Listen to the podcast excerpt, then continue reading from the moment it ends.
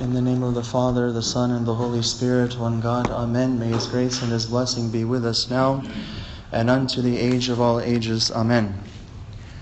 With great sadness, dear brothers and sisters, we came to the Holy Church this morning having heard the tragic news of the bombing at the Coptic Cathedral in Abbasiyah in Cairo, Egypt.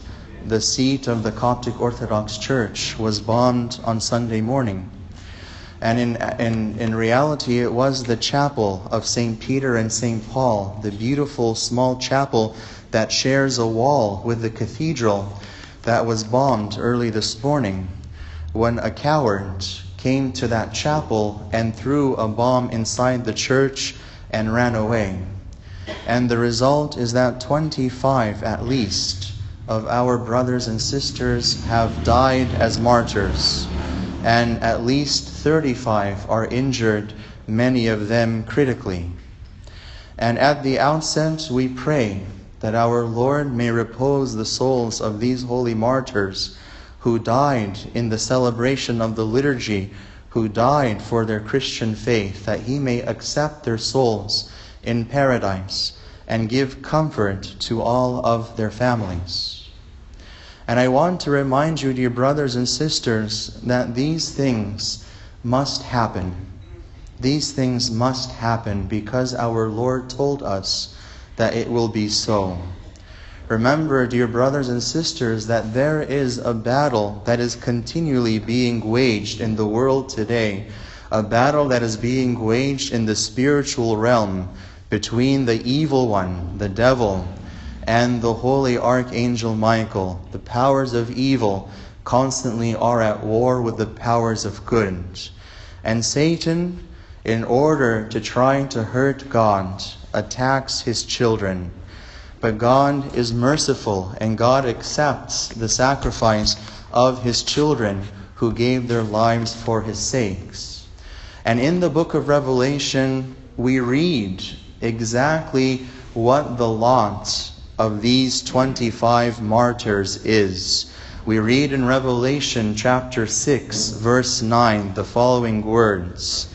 When he opened the fifth seal, I saw under the altar the souls of those who had been slain for the word of God and for the testimony which they held. And they cried with a loud voice, saying, How long, O Lord, holy and true, until you judge and avenge our blood on those who dwell on the earth?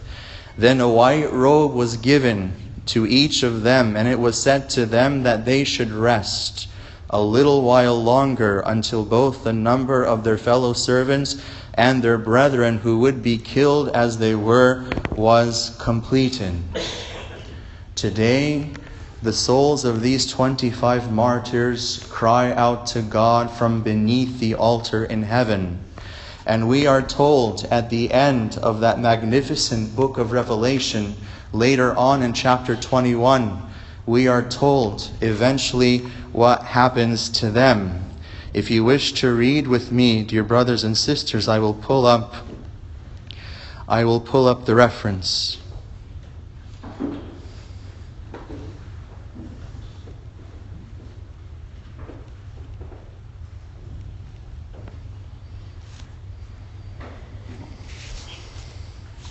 My hands fail me at the shock at this tragedy. If you want to pull up Revelation 21:14, and the reason I give you this reference is because it is this reference that we must write on our hearts whenever a tragedy like this occurs. In Revelation 21:14, we read that our Savior will look at these martyrs and all of the righteous who died for him and he will wipe away every tear from their eyes, and death shall be no more. And neither shall there be mourning, nor crying, nor pain any more, for the former things have passed away. We pray for their souls, and we pray for all of their families that the Lord our God may stretch forth his hand and give them all peace and comfort, knowing the great sacrifice that they, their, their loved ones offered when they died for the sake of his name in the liturgy.